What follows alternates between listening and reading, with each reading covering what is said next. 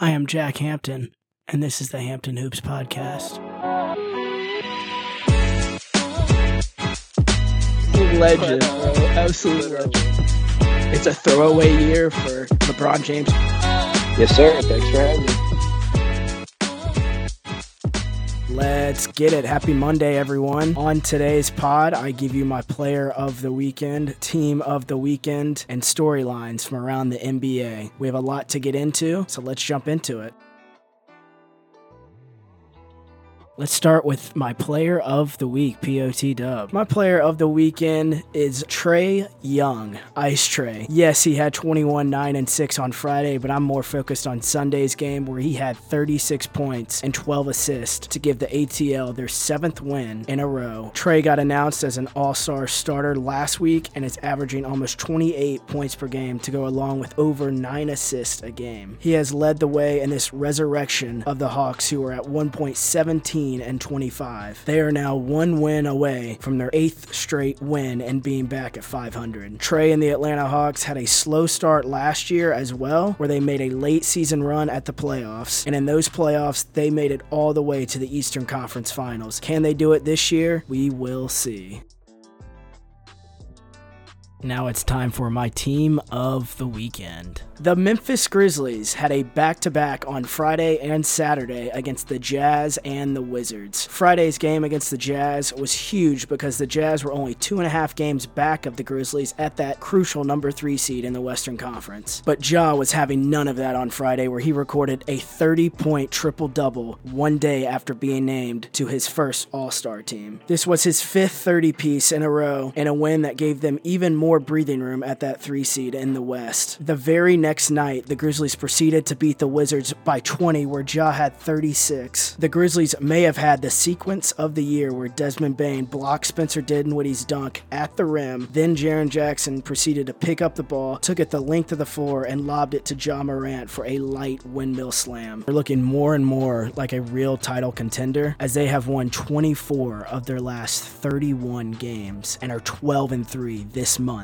Oh, and by the way, they were 12 and 4 in December as well. They have the third best record in the league behind only the Phoenix Suns and the Golden State Warriors. The Grizzlies are doing this with an average age of 24 on the team, which is just outrageous. The Grizzlies play the Philadelphia 76ers tonight, where I will definitely be tuned in to see two of my favorite players in the league, and Joel Embiid and Ja Morant. These are two MVP candidates right now going head to head. Will the Grizzlies have some type of answer for Joel Embiid, who has been on an absolute tear lately? And with Ben Simmons out, who the hell is going to guard Ja Morant? This should be a star studded matchup in which I very much look forward to on this Monday night.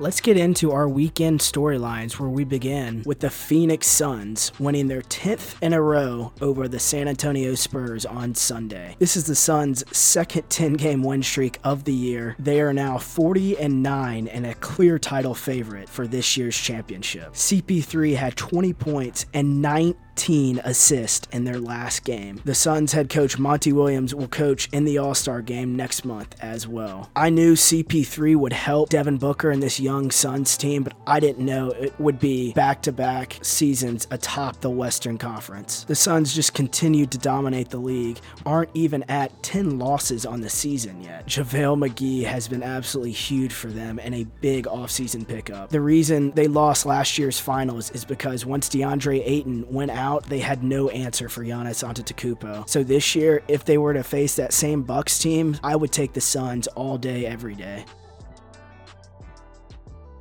These next two storylines are not as exciting and high profile as the previous. The Los Angeles Lakers have now lost three in a row where LeBron James hasn't played in all three of those games. LeBron has had swelling in his left knee and actually had to fly back to Los Angeles before their game against Atlanta on Sunday. Head coach Frank Vogel told the media that he will not play LeBron as long as the swelling continues. As a NBA fan, I was very excited to finally see all three of these superstars stars on the court, meaning Russell Westbrook, Anthony Davis, and LeBron James, but I guess it's just not in the cards this year. As you guys know, I'm not a Lakers fan, I'm not a LeBron fan, I'm just a basketball fan, and the big three out in LA struggling like this and playing a game without LeBron or without Anthony Davis or without Westbrook is just, it's infuriating for me because we don't know what they are going into the playoffs. And if I had to pick right now, I don't think they're going to make it out of the first round again. They may not even make it out of the play in. We have yet to see about the Lakers. As you know, everybody's going to talk about them, including me. They're one of the most fascinating stories this year. They were once a title favorite, and now they're not even in the playoffs. They would have to play their way into the playoffs as of right now. And who knows if they could get, even get into the playoffs right now. There's no team chemistry there. Russell Westbrook did have 30 and one half on Friday, but you look around and that roster is just shit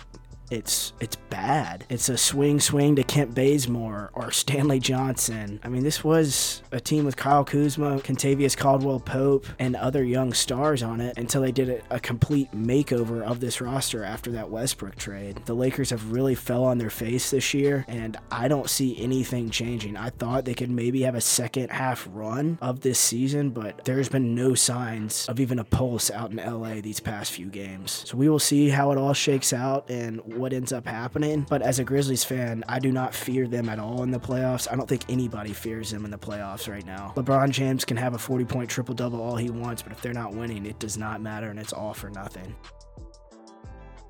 Another struggling team right now is the Brooklyn Nets as they continue to struggle without Kevin Durant. They've now lost four in a row as well, and a fifth may be looming as they play the Phoenix Suns on TNT this Tuesday night. James Harden missed their last loss to the Golden State Warriors on Saturday. Uh, James Harden has been struggling with a hand injury. The hand injury comes on his right hand, which is kind of strange for a left handed player. So they did only have Kyrie Irving in that loss to the Golden State Warriors over the weekend, and Kyrie has struggled to develop chemistry understandably so because he only plays away games. Nets have a similar story to the Lakers, in my opinion, although the Nets have a much better record. Their roster around uh, their three superstars is not that good to me. Blake Griffin has fell off a cliff this year. They had to let go of Paul Millsaps, and LaMarcus Aldridge has played well, but I mean, he's not anywhere near his prime. Uh, with the injuries they've had, chemistry is also a problem with the Nets as well. Hopefully, Kevin Durant can come back and give this team a good push in the playoffs.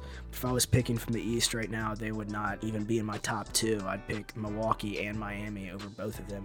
Maybe even Philadelphia with the way Embiid's playing right now. At the beginning of the season, if you would have told me that Brooklyn would not even be a top two or three favorite going into the playoffs midway through the season, is that is shocking to me. Hopefully the Nets can turn around their season. I've always loved Kevin Durant and watching him play, but him being out the six to eight weeks is really concerning for me because he, in my opinion, is the best player in the world, but you cannot be the best player in the world sitting on the bench in street clothes. Even if you push away the vaccination status of Kyrie Irving and all that other stuff, before this, he had problems staying on the floor and creating chemistry with teammates.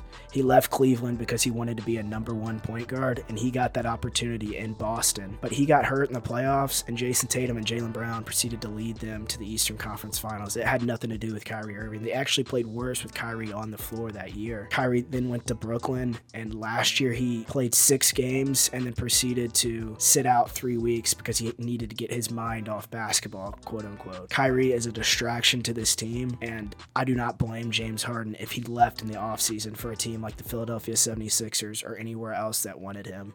James Harden loafed in Houston to get out to have a chance to win the championship, and they don't have a chance to win the championship. They're not at the top of the league with the Golden States and Phoenixes and Milwaukee's and Miami's of the world. They're just a superstar team with a bunch of prima donnas on it.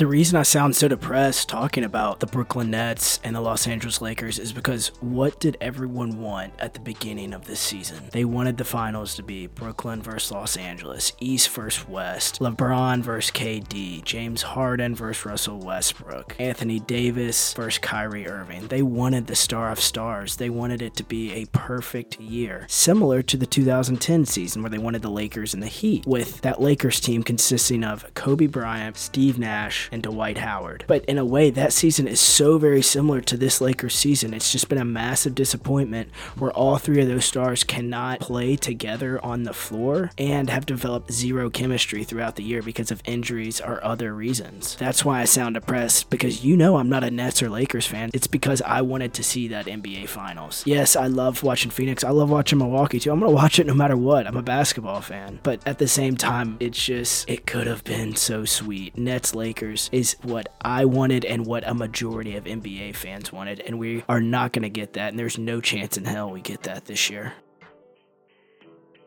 My final weekend storyline concerns the Rookie of the Year award. Cade Cunningham, this Sunday against the Cleveland Cavaliers, hit a step back dagger three over Rajon Rondo to give the Pistons a win over the Cleveland Cavaliers. Cade Cunningham is a player I've seen in person and looks like a future star of this league. He is averaging 16 points per game, 5 rebounds, and 5 assists. If you want to say that he's had a Rookie of the Year moment, last night was the best example of that. That step back three cemented his stance as a real contender for the Rookie of the Year award. But standing in his way is Evan Mobley, who has led the Cavaliers to an unbelievable surprise season. Evan Mobley is averaging 15 points per game, 8 rebounds, and 2 assists, but his defense has caught a lot of people by surprise. Everybody knew he had great length, but his offensive game has been there as well. It is a toss up right now between Evan Mobley and Cade Cunningham. NBA.com's rookie ladder does have Evan Mobley at number one and Cade at number two, but I think it's a lot closer than people think. Even though Cade Cunningham's Pistons have had a horrible record all year, he has given that fan base some sort of life after years of nothing up in Detroit. This is a very close race, and it's now down to a nightly basis. That is a wrap for my Monday podcast. Cooper will be here on Friday. Thank you to everyone who tuned in. I hope you all have a fantastic week.